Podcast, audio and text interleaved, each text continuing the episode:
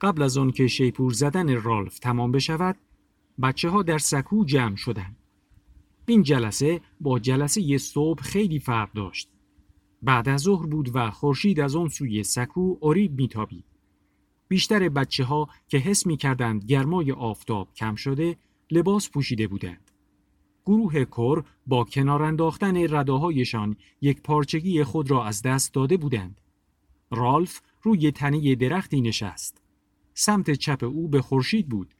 در سمت راست او بیشتر بچه های گروه کور و در سمت چپ او پسرهای بزرگتری که تا قبل از تخلیه اصلا همدیگر را نمی شناختند نشسته بودند. پسرهای کوچک روبرویش در میان علفها چون باطمه زده بودند. بچه ها ساکت بودند. رالف صدف کرم رنگ را روی زانویش گذاشت. ناگهان نسیم سبکی روی سکو وزیدن گرفت. رالف دو دل بود که آیا بلند شود و بیستد یا نشسته صحبت کند. زیر چشمی به آبگیر در طرف چپ نگاه کرد. خوکچه نزدیک او نشسته بود اما به کمکش نمی آمد. رالف صدایش را صاف کرد و گفت خیلی خوب. ناگهان متوجه شد که به راحتی می تواند آنچه را که در ذهنش می گذرد با بچه ها در میان بگذارد. دستی به موهای بورش کشید و گفت ما توی یک جزیره هستیم. از بالای قله دیدم که دور تا دور اینجا را آب گرفته. نه خانه دیدم نه دودی. نه رد پایی نه قایقی و نه آدمی. اینجا یک جزیره پرت و دور افتاده است که غیر از ما هیچ کس توی آن زندگی نمی کند. جک وسط حرف او پرید.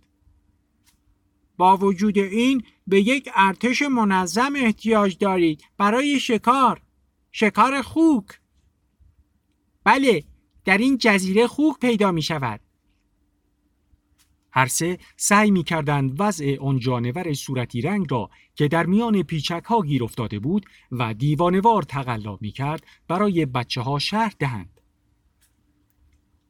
جک چاقویش را با یک ضربه شدید در تنه درختی فرو کرد و نگاهی مبارز جو به اطراف انداخت.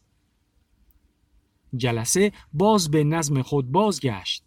رالف گفت می‌بینید که به چند تا شکارچی احتیاج داریم تا برایمان گوشت گیر بیاورند و یک نکته دیگر صدف را از روی زانویش برداشت و بالا برد و به چهره های آفتاب سوخته بچه ها نگاه کرد. این دوروبر هیچ آدم بزرگسالی وجود ندارد. ناچاریم خودمان به فکر خود باشیم. بچه ها پچ پچ کردند و ساکت شدند. و یک نکته دیگر نباید همه با هم حرف بزنند. باید مثل موقعی که توی مدرسه بودیم برای حرف زدن دستمان را بالا ببریم و اجازه بگیریم. صدف را جلوی صورتش گرفت و نگاهی به لبه آن انداخت و ادامه داد آن وقت من این صدف حلزونی را به کسی که بخواهد حرف بزند می‌دهم صدف حلزونی؟ آره این صدف حلزونی است من این صدف را به کسی که بخواهد حرف بزند می‌دهم و او تا موقعی که حرف می‌زند می‌تواند صدف را در دستش نگاه دارد اما ببین و هیچ کس جز من حق ندارد وسط حرف او بپرد. جک از جا بلند شد و با هیجان فریاد زد. ما قانون درست می کنیم. یک عالمه قانون. آن وقت اگر کسی قانون را بشکند رالف حس کرد یک نفر صدف را از روی زانویش بر می دارد و بعد خوکچه را دید که ایستاده بود و صدف کرم رنگ در دستش بود. بچه ها ساکت شدند. جک که هنوز سرپا بود با بلا تکلیفی به رالف که لبخند زنان تنه درخت را نوازش می کرد نگاه کرد. بعد نشست. خوکچه عینکش را از چشم برداشت و در حالی که مرتب پلک می‌زد و نگاهش به جمع بود آن را تمیز کرد. شما که نمی‌گذارید رالف حرف اصلیش را بزند و سکوت کرد. سکوتش روی بچه ها خیلی اثر گذاشت. کی می‌داند ما اینجا هستیم هان؟ توی فرودگاه می‌دانند آن مرد که بلنگو داشت بابام خوکه عینکش را زد و گفت هیچ کس نمی‌داند ما اینجا هستیم. رنگش از همیشه پریده تر بود و نفس نفس می‌زد. شاید می‌دانستند کجا می رویم و شاید هم نمی‌دانستند. ولی نمی‌دانند کجا هستیم. آخر ما که هیچ وقت به جایی که قرار بود برویم نرسیدیم. لحظه ای با دهان باز به جمع خیره شد. سپس برگشت و سر جای خود نشست. رالف صدف را از دست او گرفت و به حرفهای او ادامه داد این همان نکته است که من می‌خواستم بگویم وقتی شما همه همه شما به چهره های کنجکاو و دقیق بچه ها نگاه کرد. هواپیما وقتی سقوط می کرد آتش گرفته بود. هیچ کس نمی داند ما اینجا هستیم. ممکن است مدت ها در اینجا بمانیم. سکوت به حدی عمیق بود که همگی صدای نفس نفس زدنهای خوچه را می شنیدند. خورشید با پرتوهای زرین خود بر نیمی از سکو کج میتابید. نسیم پیاپی از روی مرداب به طرف سکو میوزید و توی جنگل میپیچید. درست مثل بچه گربه هایی که دنبال هم کردند. رالف موهای بورش را از روی پیشانی کنار زد و گفت همانطور که گفتم ممکن است مدتها اینجا بمانیم. هیچ کس چیزی نگفت. ناگهان خودش خندید و گفت ولی این جزیره جای خوبی است. ما یعنی من و جک و سیمون از کوه بالا رفتیم. منظره اینجا هوش از سر آدم می‌برد. اینجا هم خوردنی هست و هم نوشیدنی و خوکچه که حالش کمی بهتر شده بود به صدف که دست رالف بود اشاره کرد. جک و سیمون ساکت شدند. رالف ادامه داد.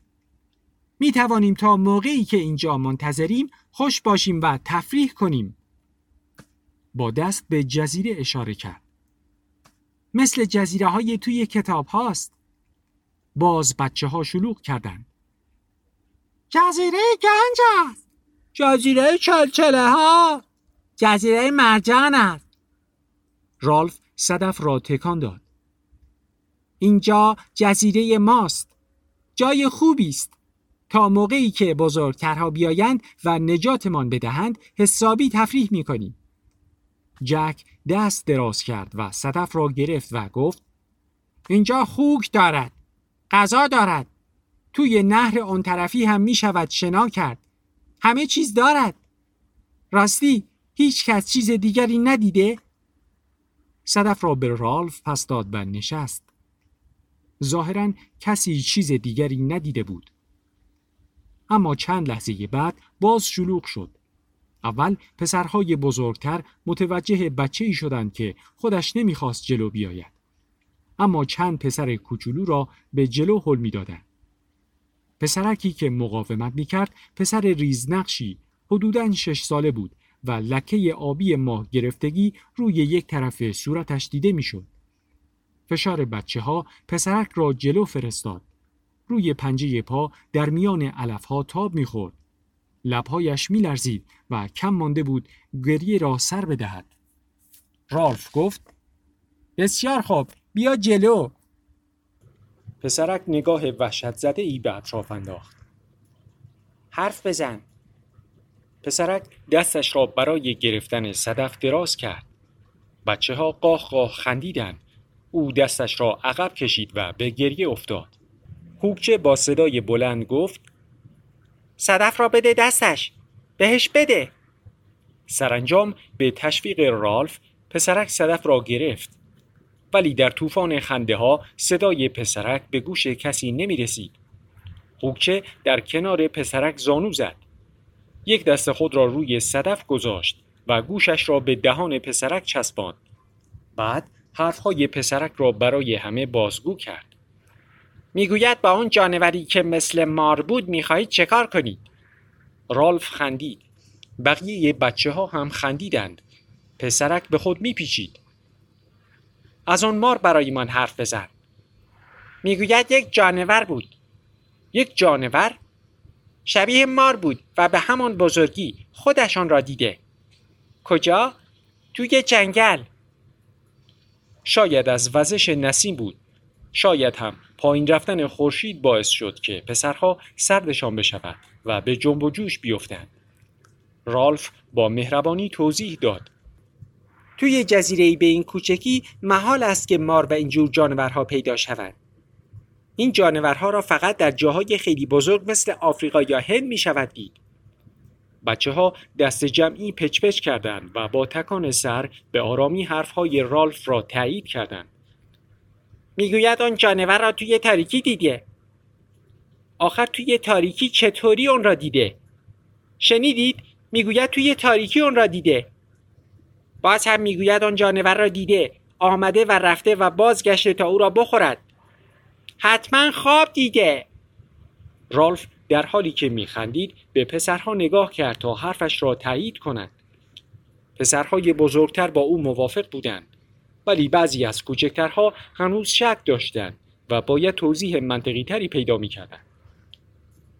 حتما کابوس دیده. با این همه پیچک ها که این طرف ها هست خیال برش داشته. عده بیشتری با تکان سر حرف او را تایید کردند. همه آنها با کابوس آشنایی داشتند. می‌گوید خودش جانور را دیده. همان جانور شبیه مار را.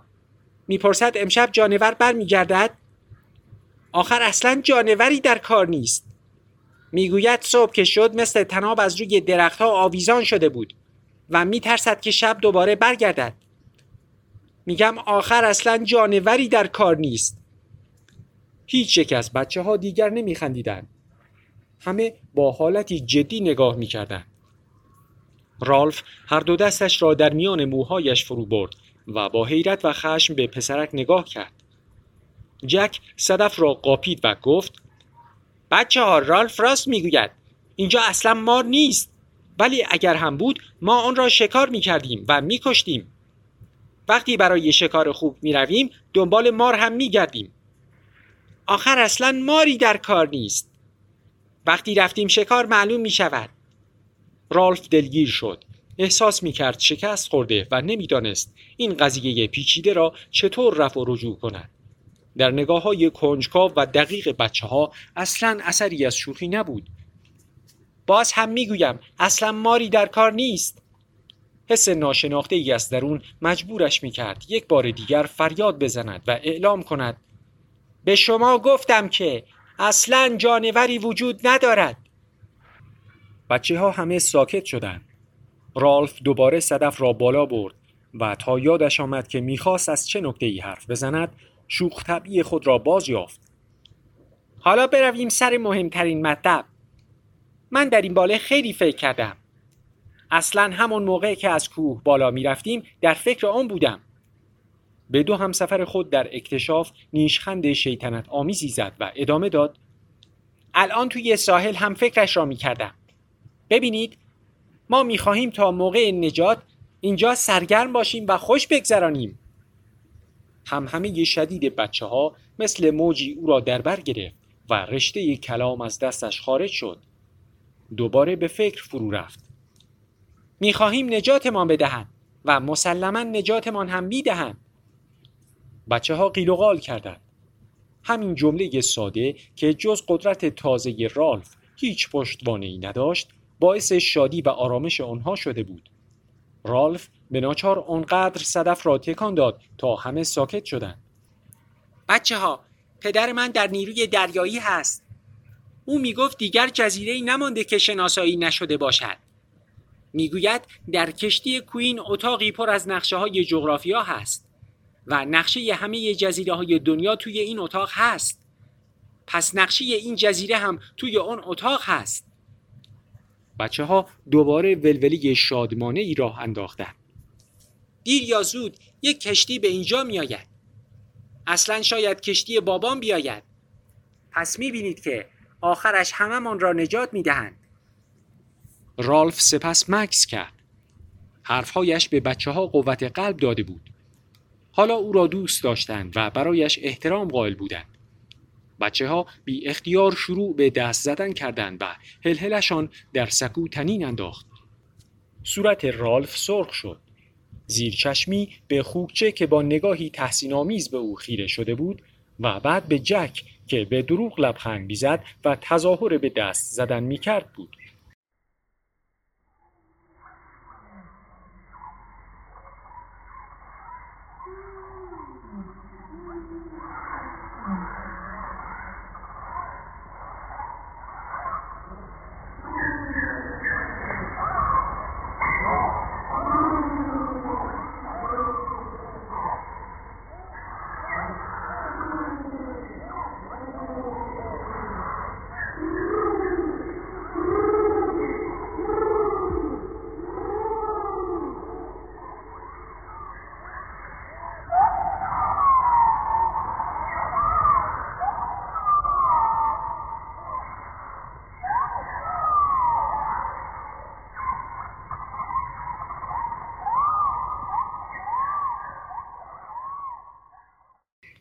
رالف صدف را تکان داد.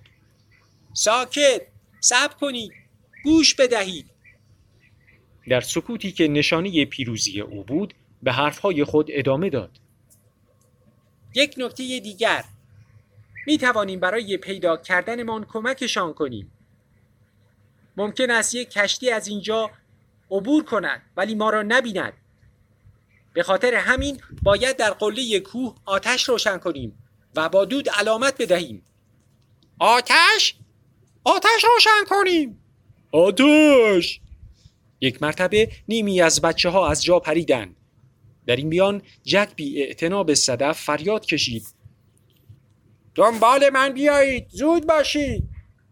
ناگهان در آن محبته ولوله به پا شد. جلسه به هم ریخت. رالف از جا بلند شد. می‌خواست با فریاد همه را به سکوت وادار کند. اما هیچ کس به او گوش نمی‌داد. بچه ها بدون معطلی به دنبال جک به طرف جزیره به راه افتادند. حتی بچه های کوچکتر هم رفتند و از لای شاخه های شکسته و برگ های خشکیده خودشان را به زحمت بالا کشیدند. فقط رالف صدف در دست باقی ماند و به غیر از او هیچ کس جز خوکچه نبود. خوکچه که دیگر به راحتی نفس می‌کشید به لحنی تحقیرآمیز گفت یک مشت بچه. درست یک مشت بچه رالف با تردید به او نگاه کرد و صدف را توی روی تنه درختی گذاشت. خوکچه گفت شرط میبندم از وقت اسرانه گذشته. فکر می‌کنی بالای کوه چه کار دارن می‌کنن؟ با احترام صدف را نوازش کرد و بعد سرش را بالا گرفت. رالف هی رالف کجا می‌روی؟ در این فاصله رالف از روی اولین باریکه راه از لای ها بالا رفته بود. از مسافت دوری در بالای سرش قیدوغال و صدای خندی بچه ها به گوش می رسید. خوکچه با نفرت نگاهی به او کرد و گفت یک مشت بچند. آهی کشید و خم شد و بند کفشهایش را بست. قیلوغال بچه ها از بالای کوه کم کم خاموش می شد. او مثل پدر فداکاری بود که ناچار با نافرمانی های بچه بیشورش می سازد. صدف را برداشت به طرف جنگل به راه افتاد و به زحمت خود را از روی ها بالا کشید. در آن طرف کوه کمی پایین تر از قله بیشه ای بود. رالف دوباره با دست طرحی در هوا کشید. از اون پایین می توانیم هر قد چوب می خواهیم برداریم. جک سری تکان داد. و لب پایینی خود را کشید. تقریبا صد پا پایین تر از قله شیب کوه به طرف بیشه زیاد می‌شد و بیشه طوری قرار گرفته بود که گویی برای انبار سوخت طرحش را ریخته بودند. در آنجا درختان که خاک برای رشدشان کافی نبود زیر فشار رطوبت و گرما زود میافتادند و میپوسیدند.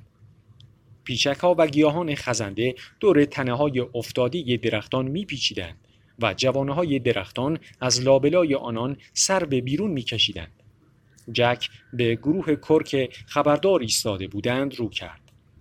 کلاهای سیاهشان کج شده و تا روی یک گوششان پایین آمده بود. جک گفت باید یک پشت هیزم درست کنیم. راه بیافتید. از مناسبترین راه پایین رفتند و در میان درختان خشکیده دست به کار شدند. پسر کوچولوها هم که خود را به زحمت به قله رسانده بودند روی زمین نشستند. سر میخوردند و پایین به بیشه می‌رفتند. به طوری که همه پسرها به جز خوکچه مشغول کار بودند. اغلب درختان بیشه آنقدر پوسیده بود که وقتی بچه ها به آنها فشار می آوردن تا از لای پیچک ها بیرونشان بکشند بارانی از خورد چوب و شپش و خاکی چوب بر سر و رویشان می بارید. اما بعضی از تنهای درختان هم یک دست و سالم بیرون می آمدند. دوقلوها سام و اریک اولین بچه هایی بودند که کنده به درد بخوری پیدا کردند. اما نتوانستند آن را جابجا جا کنند تا اینکه رالف، جک، سیمون، راهر و موریس روی چوب جای دستی برای بلند کردن پیدا کردند و آن کنده خشکیده را کشان کشان از صحنه بارا بردند و در قله به زمین انداختند. هر یک از بچه ها به سهم خود کم یا زیاد هیزومی بر آن اضافه کرد و پشته ای درست شد. رالف در برگشتن به بیشه متوجه شد که با جک کنار کنده بزرگی تنها مانده است. هر دو خندیدند و در کشیدن کنده به هم کمک کردند. در آن لحظه در زیر نسیم ملایم در پرتو آفتاب غروبگاهی و در میان قیل بچه ها بار دیگر آن افسون ماجراجویی و دوستی و خوشحالی بر قلب هر دو افتاد. خیلی سنگین است. جک با خنده جواب داد نه برای ما دوتا با هم زحمت کشیدند و این بار سنگین را از آخرین سربالایی کوه بالا بردند دوتایی دم گرفتند که یک دو سه و کنده درخت را روی آن پشته بزرگ انداختند بعد کنار ایستادند چنان از پیروزی به وجد آمده بودند که رالف ناچار شد فوری کل معلق بزند پایین پایش پسر بچه ها هنوز مشغول کندوکاو بودند. با این حال بعضی از پسرهای کوچولو دیگر علاقه ای به جمع کردن هیزم نداشتند و در این بیشه تازه دنبال میوه ای میگشتند. در این موقع دو قلوها با آوردن دو بغل برگ خشکیده زیرکی و عقل خودشان را نشان دادند. برگها را توی پشته هیزم ها ریختند. بچه ها زمانی که می‌دیدند پشته هیزم بزرگ شده و برای روشن کردن آتش کافی است یکی یکی همانجا در پناه قله صورتی و ناهموار کوه می ایستادند و دیگر برای آوردن چوب به بیشه بر گشتند. نسیم میوزید و عرق تنشان را خشک می کرد. رالف و جک به یکدیگر نگاه می کردند. بچه ها ساکت دورشان حلقه زده بودند. کم کم متوجه موضوعی می شدند که مایه خجالتشان بود اما نمی‌دانستند چطور آن را بر زبان بیاورند. رالف که صورتش برافروخته شده بود اول به زبان آمد. تو این کار را می کنی؟ صدایش را صاف کرد و ادامه داد. تو آتش را روشن می کنی؟ حالا دیگر قضیه روشن بود. صورت جک هم سرخ شد زیر لب زمزمه های نامفهومی سر داد. دو تا تک چوب را به هم میمالی و رالف را نگاه کرد. رالف بی اختیار با ادای این جمله نادانی خود را تکمیل کرد. هیچ کس کبریت ندارد؟ راجر گفت یک کمان درست کنید و تیر را تویش بچرخانید. اینطوری دستهایش را به هم مالید و ادای چرخاندن تیر را درآورد. در همین موقع همراه نسیمی که وزید سر و کله خوکچه هم پیدا شد که عرق ریزان از جنگل بیرون آمد. پیراهن و شلوار کوتاهی پوشیده بود. آفتاب غروب روی عینکش میتابید و صدف زیر بغلش بود. رالف صدایش زد. خوکچه کبریت داری؟ بچه ها دست جمعی خوکچه را صدا زدند و از او پرسیدند که آیا کبریت دارد؟ کوه از فریادشان به لرزه در آمده بود. خوکچه سری تکان داد. جلوی پشته هیزم آمد و گفت خدا جونم چه کپی ناگهان جک اشاره کرد عینکش با بین عینکش آتش روشن می‌کنیم تا خوکچه به خود بیاید بچه ها دورش را گرفتند ولم کنید. بذارید برم. جک عینکش را از روی صورتش قاپید و خوکچه با وحشت جیغ کشید. مواظب باش. عینکم را پس بده. چشمانم بی عینک نمی‌بیند. صدف را می شکنه رالف او را به کناری هول داد و کنار پشته هیزم زانو زد و گفت جلوی نور را نگیرید. بچه ها قیل و قالی به راه انداخته بودند و همدیگر را هل می‌دادند. رالف زربین عینک را آنقدر پس و پیش و این طرف و آن طرف برد تا اینکه نقطه سفید و براقی از آفتاب غروب روی هیزم پوسیده ای افتاد. چند لحظه بعد دود باریکی بالا آمد و او را به صرفه انداخت. جک هم زانو زد و آرام آرام آتش را فود کرد. به طوری که دود کم کم بیشتر و شد و شعله کوچکی پدیدار گشت.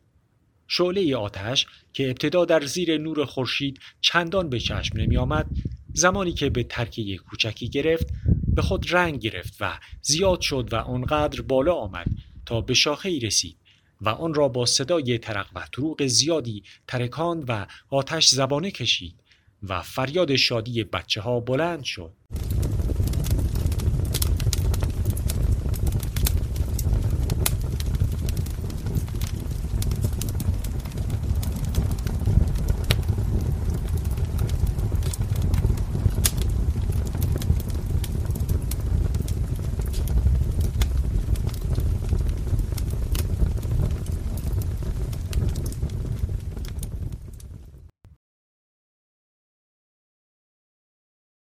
خوکچه زجه می‌زد. عینکم عینکم را بدهید رالف از کنار پشته هیزم بلند شد و عینک خوکچه را در دستهای او که کورمال کورمال به هر طرف میگشت گذاشت. صدای خوکچه مثل زمزمه ای فرو نشست. کور شدم. دیگر نمی بینم حتی دستام را به زحمت ببینم پسرها مشغول رقص و پایکوبی بودند. پشته هیزم های پوسیده آنقدر خشک و سوختنی شده بود که همه شاخه ها و ترکه ها با شور و شوق خود را به شعله های زرد رنگ می سپردن. آتش زبانه می کشید و شعله های بیست پایی در هوا می لرزیدند. دور آتش تا چند متر گرمای هوا تازیانه می‌زد و از نسیم جرقه می بارید. کم کم کنده ها خاکستر می شدن و فرو می ریختن. رالف فریاد زد. باز هم چوب می خواهیم. همه بروید چوب بیاورید. اکنون زندگی صحنه رقابتی برای روشن نگاه داشتن آتش شده بود. پسرها توی بیشه ولو شدند. در آن لحظه تنها هدفشان این بود که پرچم آتشینشان را بر فراز کوه در احتزاز نگاه دارند. و هیچ کس به چیز دیگری فکر نمی کرد. حتی بچه های کوچولو هم که هوس میوه خوردن نمی کردند ترکه های کوچک را جمع می کردند و توی آتش می ریختند. کمی بعد هوا تکانی خورد و تبدیل به باد سبکی شد. به طوری که هوای اون قسمت که در معرض باد بود با هوای قسمتی که از باد در امان بود کاملا متفاوت شد. در دامن یک کوه هوا خنک شد اما در محوطه آتش شعله های سرکش و وحشی تا تکان میخوردی بوی سرت را میسوزاندند. پسرها وقتی متوجه شدند که نسیم خنک به چهره های عرق کردشان میوزد دست از کار کشیدند و خود را به نوازش های نسیم سپردند. تازه متوجه خستگی خود می شدند. به صخره پناه بردند و روی زمین دراز کشیدند. شعله ها به سرعت کوتاه شدند و پشته هیزم با صدای خفه در خاکستر فروکش کرد و بارانی از جرقه به هوا پاشید که دستخوش باد متلاشی شد. پسرها روی زمین خوابیده بودند و مثل سگ نفس نفس می زدند. رالف سرش را از روی دستش بلند کرد و گفت فایده ای نداشت. راجر با قیز توی خاکستر داغ توفی کرد و پرسید منظورت چیست؟ دود نکرد. فقط شعله داشت. خوکچه که در گوشه میان دو صخره جا خوش کرده بود صدف را روی زانویش گذاشته بود. آنکه آتش نبود. اصلا به درد نمی‌خورد. اگر خیلی هم جان میکندیم باز نمی‌توانستیم روشن نگاهش داریم. جک با تمسخر گفت تو هم که چقدر جان کندی. همش گوشه نشستی. سیمون که با آرنج گونه دود زدهش و سیاهش را پاک می‌کرد گفت در عوض از عینکش استفاده کردیم. او همینطوری کمک کرد. خوکچه با عصبانیت گفت صدف دست من است. من حق حرف زدن دارم. جک گفت بالای کوه صدف بی صدف. تو هم خفه شو. صدف دست من است. موریس گفت بهتر از شاخه های سبز رو هم بسوزانیم. این بهترین روش دود درست کردن است. صدف دست من است. جک با تغییر به خوکچه پرید. خفه شو خوکچه قهر کرد. رالف صدف را از دست او گرفت و به حلقه بچه ها نگاه کرد و گفت باید یک گروه آتشبان برای مراقبت از آتش داشته باشیم. با دست به خط ممتد افق اشاره کرد. هر لحظه ای ممکن است یک کشتی از آنجا بگذرد و اگر علامت ما را ببیند میآیند و نجاتمان می‌دهند یک نکته دیگر.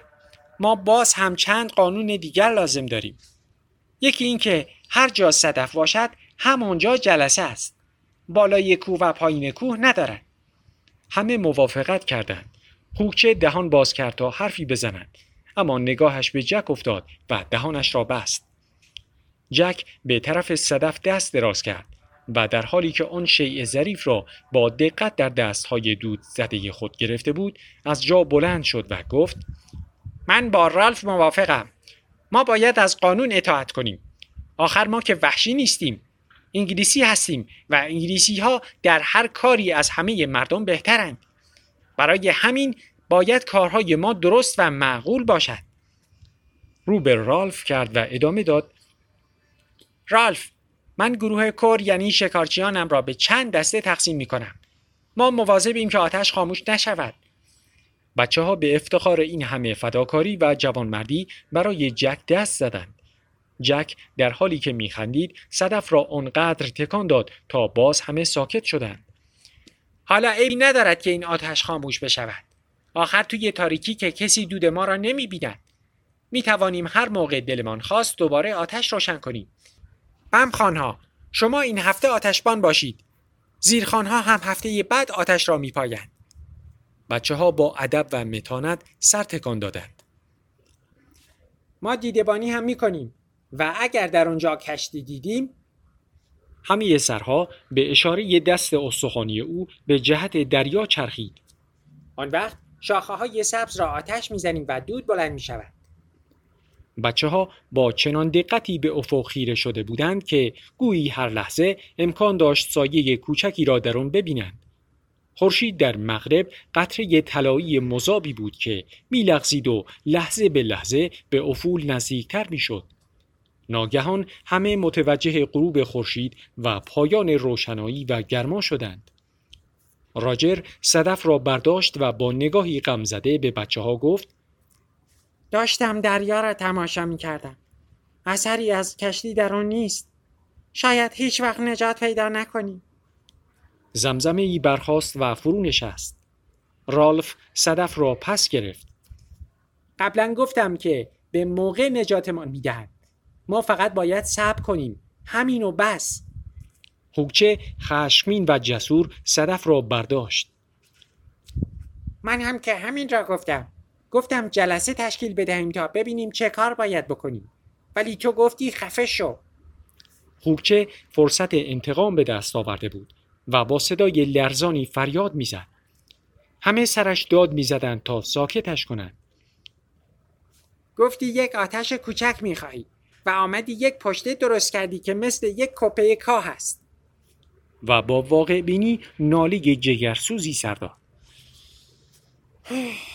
تا من دهان باز می‌کنم که حرفی بزنم می‌گویی خفه شو ولی اگر جک یا موریس یا سیمون در اوج خشم ناگهان سکوت کرد.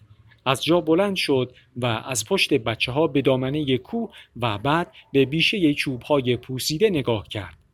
سپس چنان خنده عجیبی سر داد که همه بچه ها در سکوت به عینک براق او خیره شدند و بعد رد نگاه خیره او را گرفتند تا به معنای کنایه تلخ او پی ببرند که گفت بفرما این هم آتش کوچکی که می‌خواستی. اینجا و آنجا از میان پیچک های سبز که دور درختان بیجان یا در حال مرگ پیچیده بودند دود بلند بود جلوی چشم بچه ها آتش به ریشه های تو در تو و در همه درختان گرفت و دود قلیز شد. شراره های آتش پای درختی جست و خیز کردند. و به طرف برگها و بوته ها خزیدند. پخش می شدند و شدت می گرفتند. جرقه ای به تنه درختی پرتاب شد و مثل سنجاب آتشینی از آن بالا رفت. دود زیاد شد و به هوا پاشید. سنجاب آتشین بر بالای باد جستی زد و به درخت بلند قامتی آویخت و شروع به جویدن آن کرد. آتش زیر برگها و دود به جان جنگل افتاده بود و آن را می سوزند. فرسنگ ها دود سیاه و زرد پشت به پشت هم به طرف دریا می غلطید. مشاهده منظره دود و آتش سوزانی که هیچ چیز در مقابل آن تاب مقاومت نداشت باعث هیجان شدید بچه ها شد. بچه ها حیاهویی به راه انداخته بودند. شعله های سرکش آتش مثل جانوران وحشی شده بودند و شراده های سوزان شبیه پلنگی که روی شکم میخزد به جوانه هایی که بالهای خود را روی قسمتی از صخره صورتی باز کرده بودند هجوم می برد. شعله آتش به اولین ردیف درختها آویخت و شاخه ها یک پارچه آتش شدند. شعله بزرگ از میان درختها با چابکی زبانه می‌زد و پیچان و لرزان در ردیف درختها پیش می‌رفت. در زیر پای بچه ها که از فرط شادی به رقص و پایکوبی مشغول بودند محوطه وسیعی از جنگل به حیولایی آتشین بدل شده بود. صدای سوختن پراکنده به هم آمیخت و قررش رعداسایی کوهلار لرزانید. بفرما این هم آتش کوچکی که می‌خواستی رالف ناگهان متوجه شد که همه بچه ها از ترس نیروی لجام گسیخته آتش در زیر پایشان ساکت شدند. این آگاهی و وحشتی که گریبانش را گرفته بود او را از کوره به در برد و داد زد دیگر خفه شو خوکچه با آزردگی گفت صدف دست من است من حق دارم حرف بزنم پسرها بی علاقه او را نگاه می کردند و گوششان را برای شنیدن قررش رعداسای آتش تیز می کردند. خوکچه نگاه خشمگینی به آن جهنم سوزان انداخت و صدف را تکان داد. باید ولش کنیم تا خاموش بشود. با آن چوب ها می توانستیم کلی آتش روشن کنیم. لبهایش را با زبان نمناک کرد. دیگر کاری از ما ساخته نیست. باید بیشتر مواظب باشیم. من می ترسم که جک از آتش چشم برداشت و به او نگاه کرد. تو که همیشه میترسی خپل هوچه با رنگی پریده گفت صدف در دست من است و رو به رالف کرد و تکرار کرد صدف دست من است مگر نه رالف با بیمیلی از تماشای آن منظره پرشکو و در عین حال هولناک چشم پوشید چی گفتی؟ صدف من حق دارم حرف بزنم دوقلوها با هم نخودی خندیدند. ما می‌خواستیم که دود هوا کنیم. حالا ببینید. پرده از دود از روی جزیره تا دور دست های آسمان کشیده می‌شد. همه بچه ها قاه قاه می خندیدند جز خوکچه که از کوره به در رفت. صدف دست من است. درست گوش کنید. ما باید اول از همه پناهگاه هایی درست می کردیم. آن پایین شبها هوا زیاد سرد نیست. ولی تا کلمه آتش از دهان رالف بیرون آمد همه جیغ بالای کوه آمدید مثل یک مشت بچه اکنون همه بچه ها به حرف های خسته کننده او گوش می‌دادند.